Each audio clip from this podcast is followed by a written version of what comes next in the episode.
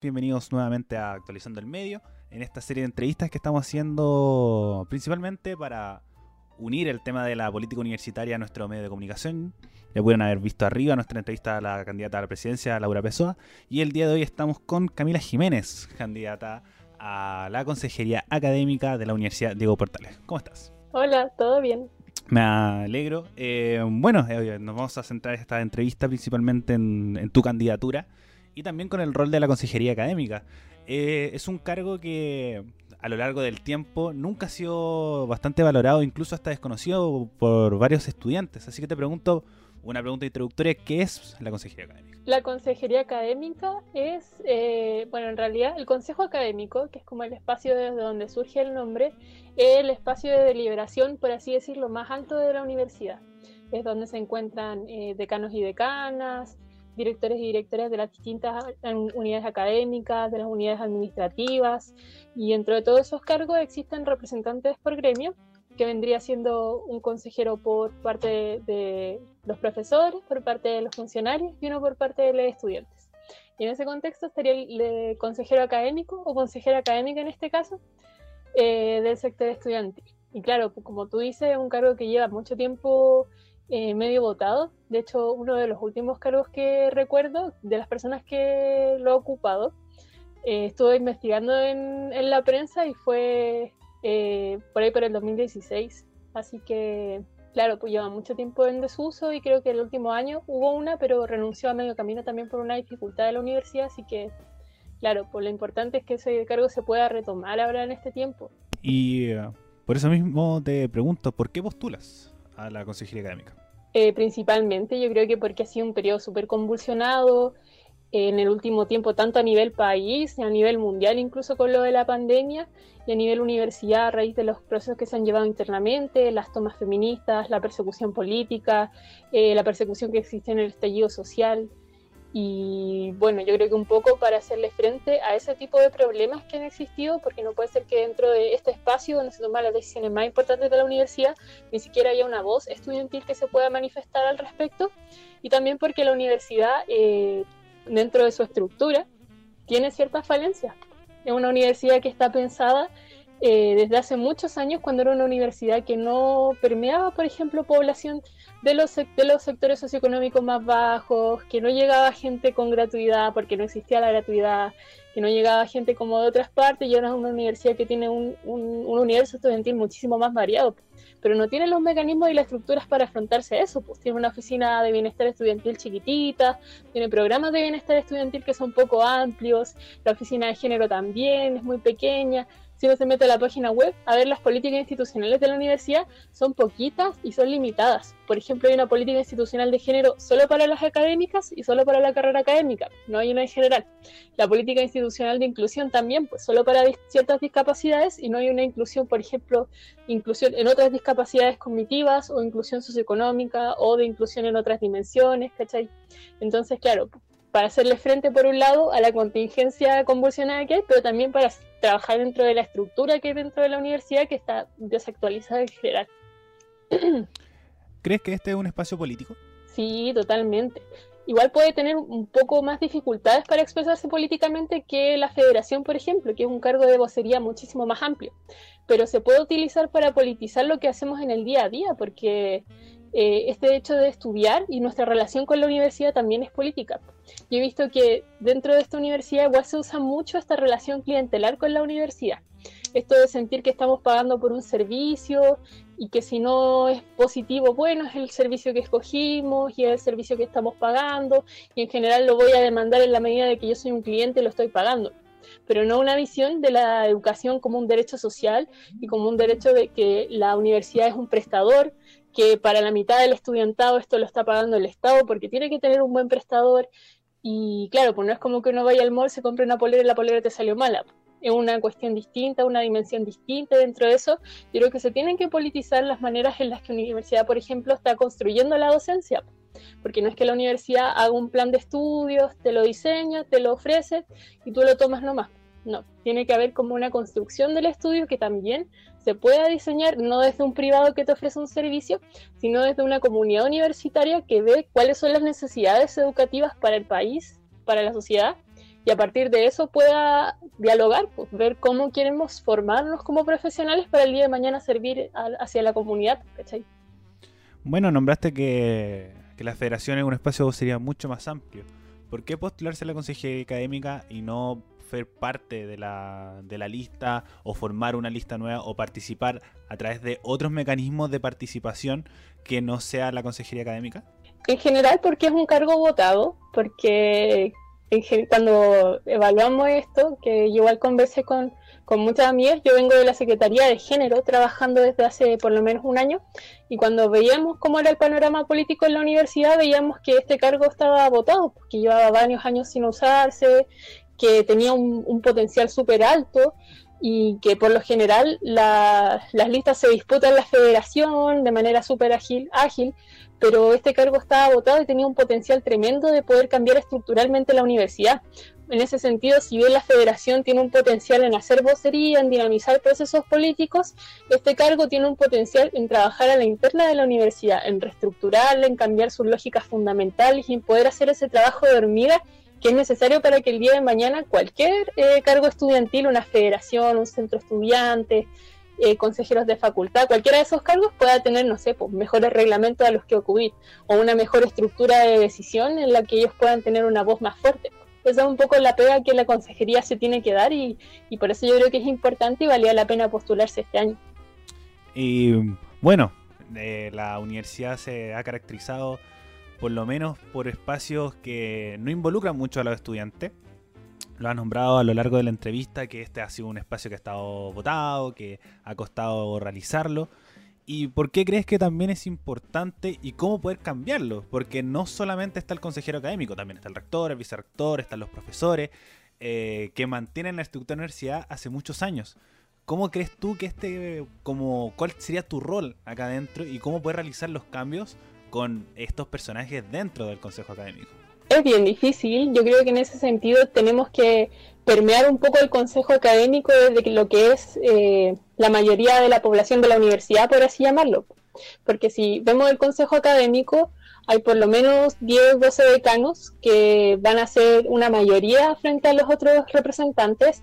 El rector, que ya de por sí preside y que me parece que por estatuto puede tomar unilateralmente las decisiones, entonces, claro, pues difícil. La única vía que se ve para cambiar eso es que existe una mayoría de la universidad que esté de acuerdo con un proyecto de universidad determinado, por ejemplo, un determinado proyecto de gobierno universitario, y que así se lo pueda manifestar a las autoridades yo en lo menos creo que sería importante que ese punto en particular se cambiara, el de gobierno universitario, porque la universidad mantiene el mismo gobierno que tenía hasta hace muchos años y eso es problemático, porque hasta el 2014 era ilegal que las universidades tuvieran democracia al interior de sus planteles y en julio de 2014, si no me equivoco, con la derogación del decreto Fuerza de Ley número 2, que es el DFL2, eh, esto se, se, abre, se abre una puerta a que las universidades se puedan democratizar internamente.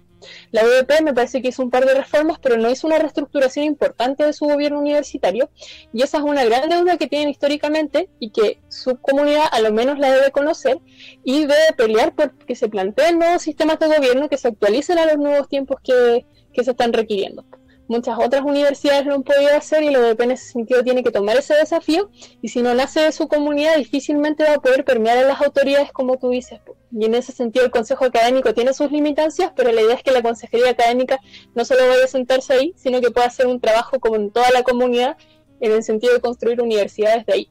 Bueno, un punto muy interesante lo que tocas, que es el tema del sistema de gobierno. En tu programa hay un punto que habla del sistema de gobierno participativo. ¿A qué te refieres con eso? Eh, en el programa en particular yo me refería a participativo con que el desarrollo de esa propuesta de sistema de gobierno no se haga como por ejemplo que yo me ponga a redactar la propuesta un día en la tarde y se la presenta a todo el mundo, sino que esto parta desde discusiones por facultad en las cuales podamos pensar cómo queremos que sea un eventual gobierno universitario.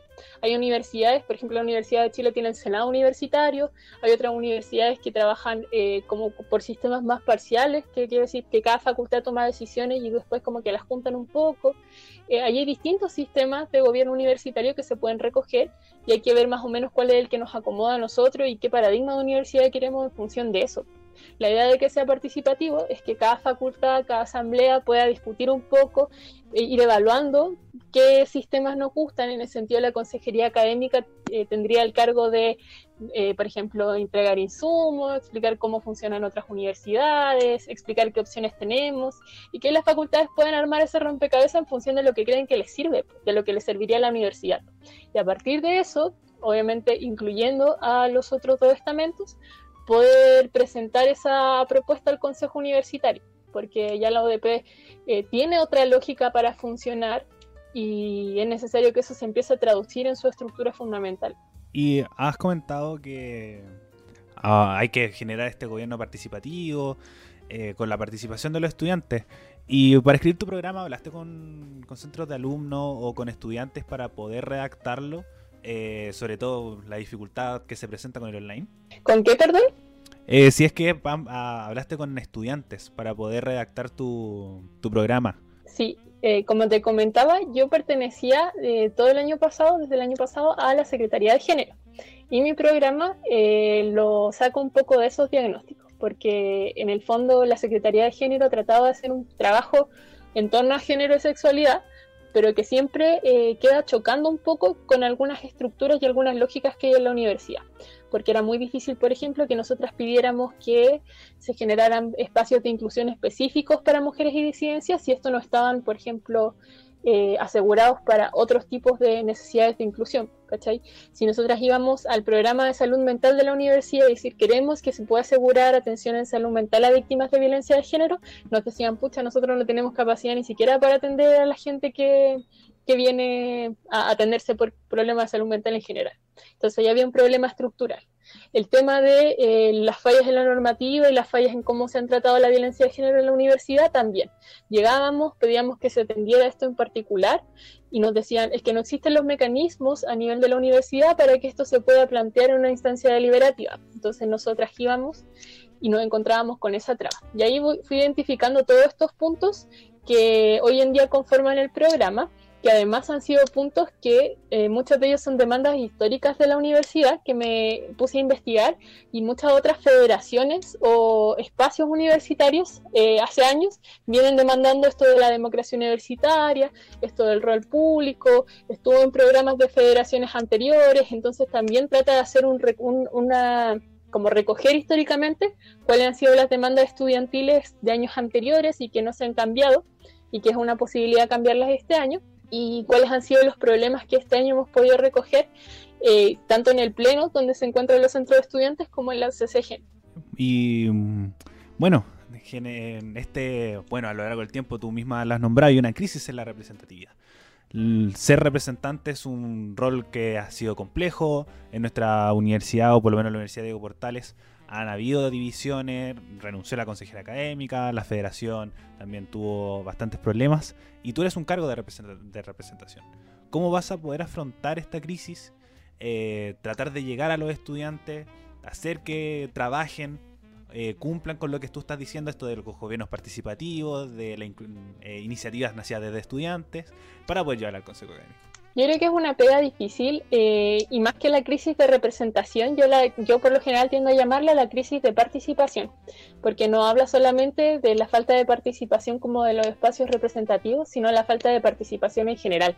Uno ve cuando tratan de convocar una asamblea y por lo general cuesta mucho que gente, eh, o cuando surgen iniciativas nuevas también es muy difícil convocar, eh, y esto se ha visto incluso en todas las universidades, porque no sé eh, las, federaciones que históricamente salían ahora se están cayendo por falta de quórum y la falta de participación. Es una crisis súper generalizada y que va a requerir un trabajo de hormiga ahí gigante. Pero la idea es como aportar, mantener estos horizontes que son como lograr cambiar el sistema representativo de la universidad, pero también ser conscientes de que afrontar esta crisis va a requerir un trabajo mancomunado. Y en ese sentido lo que hablábamos en los debates es que las tareas de la federación y de la consejería académica, por suerte en programa coinciden y van a requerir un esfuerzo común como de la, de la federación, de la consejería, ojalá de todo el pleno, de las secretarías de género, de los centros de estudiantes.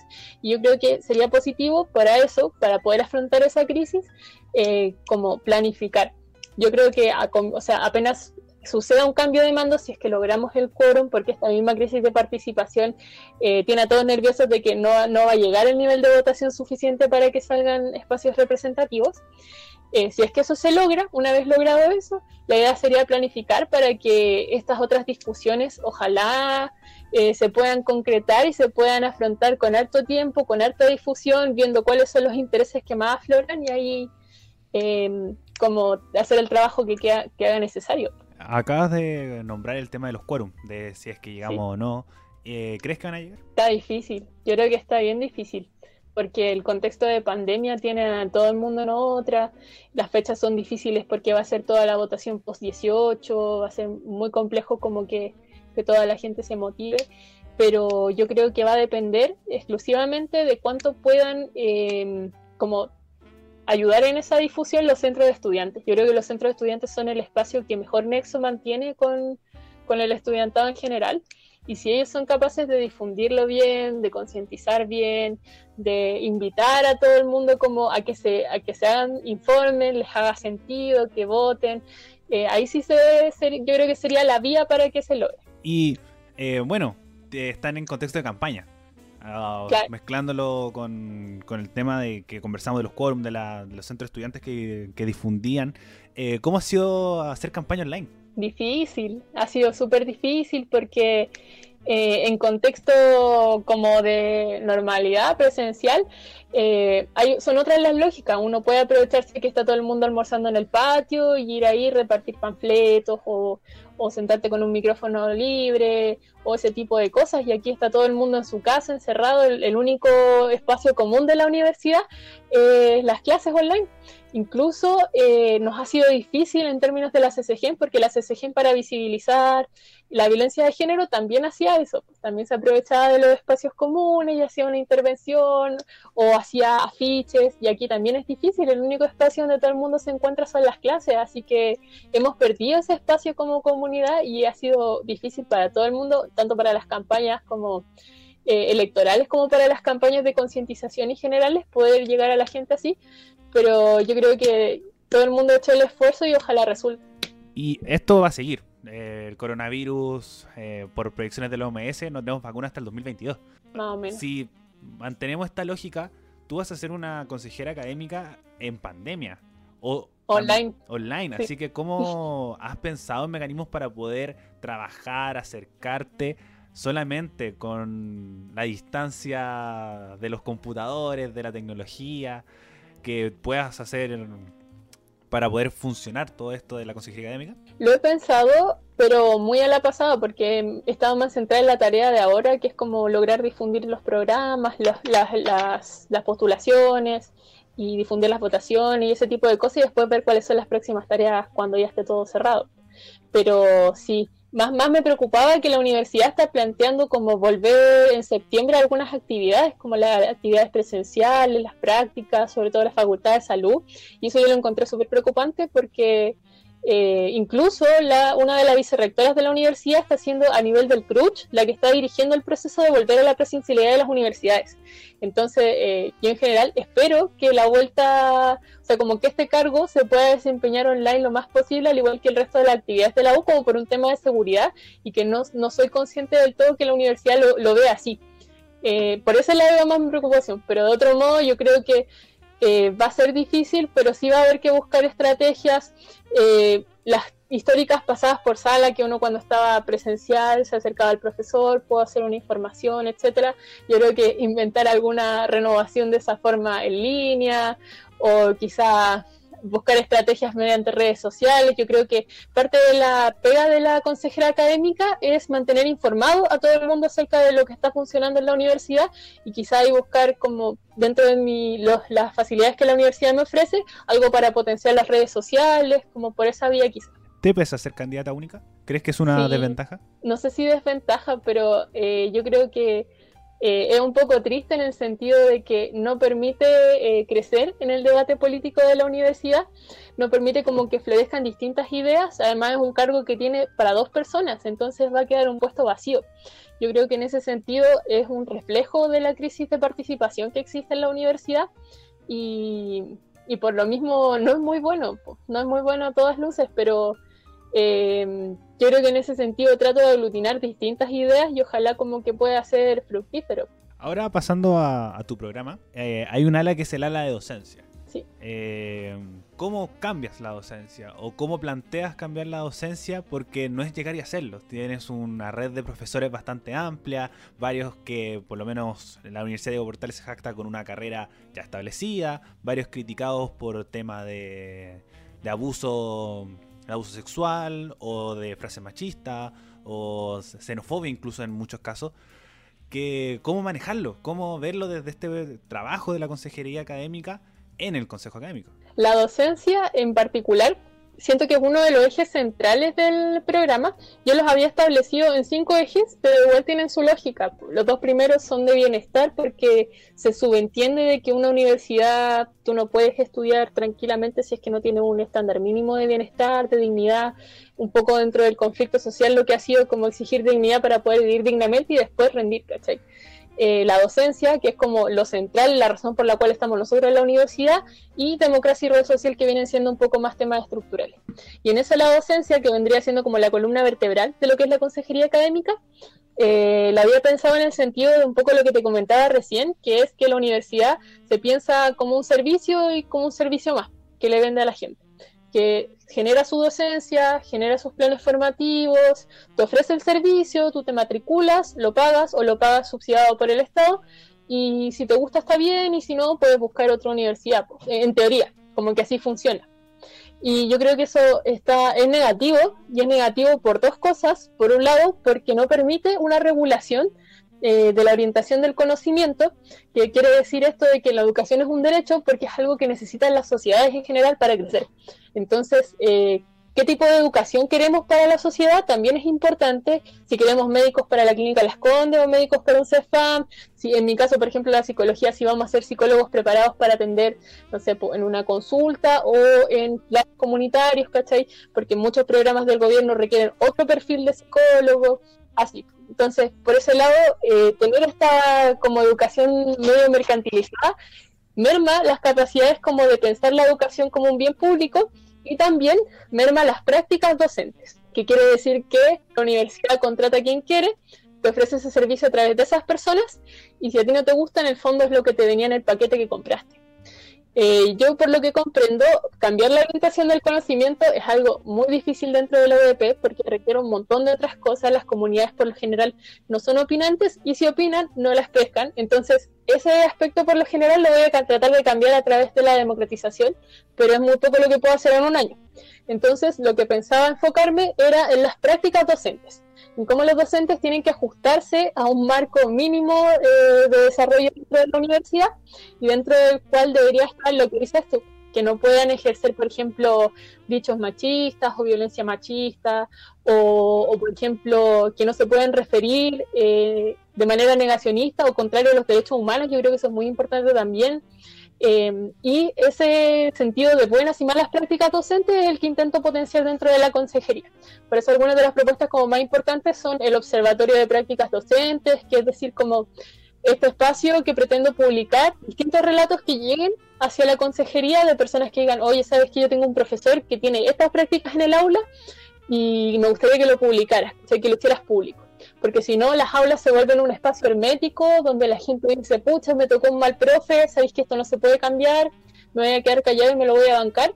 O puede ser un espacio también que tú digas, pucha, me tocó este profe bacán, ojalá todos los profes hicieran esto que hace él porque es maravilloso y aprendo muy bien. Ya, la idea de eso es que salga del espacio del aula, se pueda discutir y ayude a pensar cuáles son estas prácticas docentes que deberían existir en la UDP y cuáles se deberían erradicar. Bueno, también eh, otro eje de tu, de tu programa es el rol social. Según tú, ¿cuál es el rol social que tiene que cumplir la UDP, tanto para su comunidad como también para el país? Eh, el rol social en general es un tema que varias universidades como tratan, sobre todo las universidades, bueno, en Chile no hay universidades públicas, pero las que son como las tradicionales. Eh, y es porque en general las universidades lo que hacen es producir conocimiento eh, reproducirlo a través de la investigación, producir profesionales que ejercen y difunden ese conocimiento. Entonces son, eh, si uno se imagina a nivel de una sociedad como un, como un relojito, son un engranaje bien importante. y son un aporte muy necesario para otros sectores de la sociedad, que el conocimiento por lo general se ha visto como encapsulado en ciertos espacios, también asociados como al poder de tener conocimiento y que el resto no lo tenga. Y en ese sentido es muy importante que como universidad, como poseedores de este conocimiento, sepamos utilizarlo apropiadamente para contribuir a la sociedad. Y ese sentido es el rol público del que uno habla cuando habla del rol público de la universidad, de las y los estudiantes, además del rol que los estudiantes han tenido, no sé, por estos últimos 10 años como actores sociales de, del histórico movimiento estudiantil que ya, ya se retiró, por así decirlo, pero que hizo un cambio en el sentido de instalar esta lógica de derechos sociales. Y ese es un poco lo que va apuntando el rol público. Ahí, por ejemplo, sería importante que, no sé, en una facultad de psicología se hable sobre cuáles van a ser las leyes de salud mental que van a salir dentro de un periodo de gobierno, por ejemplo. O ustedes las leyes de medios, o en salud las leyes sobre salud, o en derecho, eh, no sé, pues, el cambio constitucional, por ejemplo. Caché que en derecho, por ejemplo, querían la semana del plebiscito libre, porque sería importante que una facultad de este tipo no solo se centre en las clases, sino que se centre en ser un, un agente dentro de esta discusión histórica que va a ser el plebiscito y el cambio constitucional. Entonces, ese habla un poco del rol social. Y ahí la idea era como potenciarlo haciendo ese tipo de, enlaces, enlaces triestamentales y discusiones. Y, por ejemplo, lo que se hace en otros espacios son las consultas. Por ejemplo, si se está proponiendo una ley de infancia, eh, dentro de las leyes de infancia, no pues, se involucra derechos, se involucra psicología, se involucran, no sé, pues la los trabajadores sociales, que me parece que es una carrera que todavía no existe en la UDP, eh, ver qué opina la comunidad UDP sobre eso o leyes incluso más vinculantes al respecto. Que existen leyes de la reforma FONASA, por ejemplo, sería importante que la Facultad de Salud eh, pudieran discutir sus estudiantes y sus docentes qué opinan sobre la ley de reforma FONASA, porque el día de mañana ellos van a ser prestadores de salud que van a trabajar en base a eso y tienen que tener una opinión. Así que por ahí va el tema del rol público. Anteriormente nombraste que esto no va a ser un proyecto de un año, no vas a poder hacer muchos cambios en un año. Eh, ¿Proyectas una reelección, una seguidilla de, de gobiernos, por así decirlo, o de consejeros académicos que sigan tu misma línea? No los, no, o sea, en lo personal yo no me reelegiría porque siento que es importante la rotación de los cargos. Eh, probablemente volvería a trabajar en la Secretaría de Género pero sí siento que sería importante, y por eso hablaba recién de las demandas históricas, que los distintos cargos políticos se hagan cargo de estos, de estos problemas históricos que son parte de la UDP. Entonces, en ese sentido, la democracia universitaria viene siendo un problema eh, desde que la universidad casi que se creó, eh, pero desde hace muchos años.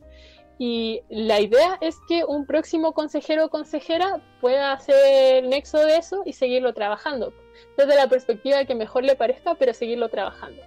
O incluso a mí me gustaría que si no existe un próximo o próxima consejera, imaginando, viendo a largo plazo, que esto se pueda vincular desde los centros de estudiantes. Por eso yo te hablaba de que la importancia de trabajarlo desde el pleno, que es donde están los centros de estudiantes, la federación, etcétera, y de hacer un programa común porque la idea es que esto no sea solo mi programa, pues, ¿cachai? O solo el programa, no sé, pues, mío y de los que me caen bien, o, de los que adhieren, ¿no? Pues la idea es que se pueda hacer un programa y un calendario conjunto entre todos quienes componen las orgánicas estudiantiles y empujar para el mismo lado.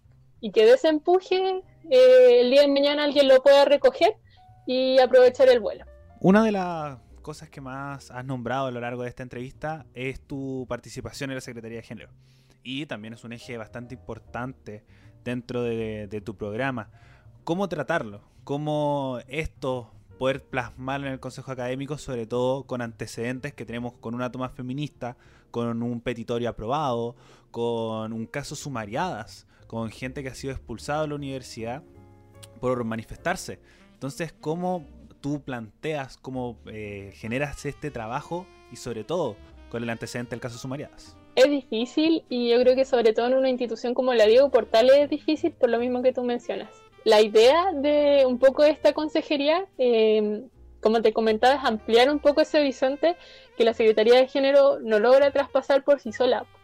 Y es entender que la universidad tiene que componerse de manera distinta entre su estudiantado y las autoridades, porque de otra manera no, no se sostiene que dentro de las relaciones de la universidad exista violencia de género, exista inequidad, existan eh, faltas graves como puede ser que un profesor eh, hable en contra de las mujeres y las disidencias o diga cosas en contra de los derechos humanos, que el mismo rector lo diga en la tele pública. Entonces eh, es necesario que esto al menos de manifiesto quede eh, dentro de una vocería, pues decir que no es posible que la universidad tenga este tipo de trato hacia las mujeres y disidencias de su comunidad. Yo creo que en ese punto en particular el género ha sido un tema súper explosivo dentro de la universidad, tanto por el movimiento feminista en general, como porque es una de las universidades que hemos podido contrastar que de manera más agresiva trata el tema. El tema de las expulsadas es como una de las pocas universidades que expulsa producto de una toma feminista. Eh, una de las universidades que además eh, no sanciona fuertemente a los estudiantes que ejercen violencia machista porque contrastábamos con otras universidades privadas y sí expulsan estudiantes por dichos machistas y sí, eh, no sé, pues, le cortan contratos a sus docentes, en cambio dentro de la UDP esto generalmente se tapa. Y más aún porque existe un, reglamento dentro de la UDP que eh, su implementación ha dejado muchos errores a la, a, la, como dentro de su historia. Entonces, claro, tenemos estos dos ejes. Por un lado, como hacerse cargo de lo que existe, que la, la UDP se dedica a normar la violencia de género más que a combatirla, entonces, porque la ve como casos aislados y, eso en general es una mala visión para verlo porque la violencia de género es una parte estructurante de nuestra sociedad, es un pilar y la idea es cómo irlo combatiendo desde ahí. Entonces ya, por un lado, ver que todas estas como normas hacia la violencia de género se ejecuten bien, porque hemos tenido un montón de problemas en cómo el departamento de género, no sé, pues recibe las denuncias. Muchas veces hemos pillado así como que le dicen a las denunciantes, no, pero mejor no denuncies, pues si tu caso se va a alargar mucho. Y nosotras así como, pero si nosotros la mandamos a denunciar, pues ustedes nos dijeron que era necesario denunciar porque ahora no la reciben. Y así un montón de irregularidades y por otro lado, que la universidad deje de tener esta perspectiva de que hay que normar la violencia machista, no, hay que combatirla de raíz, hay que mm, posicionarse como institución en contra de la violencia machista y eso requiere una política institucional de género, que es algo que otras universidades ya tienen y que quiere decir que la universidad, dentro de sus principios fundamentales, se propone combatir la violencia machista, que va a tener tales políticas eh, vigentes, que va a tener tales acciones y que va a normarla de, la, de determinada manera y no la va a tolerar. Eso a larga data. Yo creo que eso podría descomprimir tremendamente el tema de la violencia machista, porque mientras la universidad se mantenga como tapando hoyos, que era lo que mencionaba normar la violencia machista, eh, no se va a acabar nunca. Si es un pilar tan profundo dentro de la sociedad que se va a seguir saliendo por los costados, por todas partes, y no va a terminar, pues va a seguir causando incluso, que esto es algo que le hemos dicho mucho a la universidad en las reuniones, eh, esto va a seguir pasando, va a seguir causando conflicto, entonces lo mejor es anticiparse, hacer una política bien hecha, consistente y que de ahí se pueda ir como rehaciendo las lógicas en que la universidad funciona. Eh, siendo un conflicto que ha durado tanto tiempo, eh, años, décadas, ¿crees que se pueda cambiar con una universidad que tiene esto tan impregnado? Yo creo que solucionarse no se va a solucionar porque hay otras universidades que han hecho políticas institucionales de género y claro, pues la violencia machista no se acaba. Siguen habiendo problemas de este tipo. Pero sí tienen muchísimo mejores herramientas para afrontarlo. Porque ya tienen, por ejemplo, eh, no sé, una oficina que está preparada para recibirte si es que tú quieres denunciar. Aquí en la universidad el departamento de género son dos personas, la directora y una funcionaria y nosotras incluso no entendemos bien cómo es que una universidad con 17.000 estudiantes le basta tener dos personas para el tema de género si es una situación que permea a todas las personas de, no sé, pues del mundo incluso, ¿cachai? Em, o por ejemplo, y lo mismo pasa en bienestar, pues una oficina y quizá una enguachurada para los 17.000 estudiantes, no te va a cundir. Entonces, si tú puedes tener una política institucional de género que te dé mejores herramientas para afrontarlo, de seguro el nivel de conflictividad va a bajar. Y una pregunta para ir cerrando. Eh, ¿Qué opinas de la gestión de nuestro rector Carlos Peña? Ay, yo creo que es problemático y, y, es difícil plantearlo porque eh, es un contexto de persecución política el que existe dentro de la UDP, que se vivió para la toma feminista, que se reiteró en el estallido social. Entonces uno en general como que si te preguntan sobre Carlos Peña, uno casi que es como la máxima cabeza de la universidad, casi que uno le hace el quite. Pero yo creo que es un tema que va a ser necesario tratar, eh, porque ha sido un rector que ha estado, si no me equivoco, desde 2007 ha estado muchísimos años. Eh, yo dentro de la pega que tengo en democracia, que parte de mi programa informar, tengo que también entrar a investigar eh, cuánto tiempo lleva el rector, cuánto tiempo respecto de los otros rectores, porque por ejemplo eh, hay otros rectores que cambian cada cuatro, cada cinco años y este lleva más de diez años. Entonces un rector que es problemático, que cada vez que la comunidad le pregunta, oiga, ¿no ha pensado en cambiar el sistema de gobierno? Dice que el sistema de gobierno es perfecto, que eh, a, espaldas de su comunidad ha salido hablando en público y ha salido hablando en público en temas particularmente sensibles, porque por ejemplo para el estallido social hubieron decenas de estudiantes, no me acuerdo cuál fue el catastro final del número de estudiantes, pero yo me acuerdo que eso se comentaba en el pleno, más o menos cuántos estudiantes fueron afectados por violencia eh, por agentes del Estado, por violaciones de los derechos humanos, y el rector de la universidad, la cabeza de la universidad, sale hablando en favor de la acción de agentes del Estado y del gobierno y que le parecía bien y que los derechos humanos en el fondo no eran una justificación para que no se hiciera nada. Yo creo que eso es una tremenda herida que se causa dentro de la comunidad universitaria y que va a ser un tema, que va a ser un tema cuando volvamos, eh, por así decirlo, a como a encontrarnos dentro de la universidad y, que eso yo creo que Carlos Peña va a tener una cuenta importante que dar al respecto. Eh, bueno, Camila, te doy este espacio final por si quieres agregar algo más, por si quieres darte este espacio de campaña. Recordad que toda, eh, a, la, hora de publicación de este video todavía sigue en, campaña, así que todo este espacio para que puedas dar tus palabras finales, palabras de cierre, eh, cosas por el estilo. No, nada, agradecerles mucho por la difusión, porque como conversábamos recién, ha sido difícil poder hacer difusión dentro de este periodo, em, hacer un llamado a participar, a informarse. Aún quedan dos debates, el de hoy día a las 8 para Facultad de Comunicación y Letras y Psicología, y el de mañana que va a ser un debate, si no me equivoco, es como de preguntas y respuestas, pues de una temática un poco más libre. Y claro, pues invitar a que participen de los debates y sobre todo a que eh, voten dentro de la semana siguiente a las vacaciones, que va a ser del 21 al 25 de septiembre. Y en general, como dentro de la misma comunidad, invitarnos entre nosotros a votar, porque va a ser muy difícil que uno pueda irrumpir en los espacios e invitar a sus compañeros y compañeras. Así que este año como por lo menos va a ser importante eso, esa primera instancia de participación y empezar a hacerse la idea de que el próximo año, si existe como la posibilidad, van a haber instancias de participación y la idea va a ser utilizarlas. Eso. Muchas gracias Camila por haber asistido a Actualizando el Medio de Radio F5 y a ustedes como audiencia por haber llegado hasta este punto.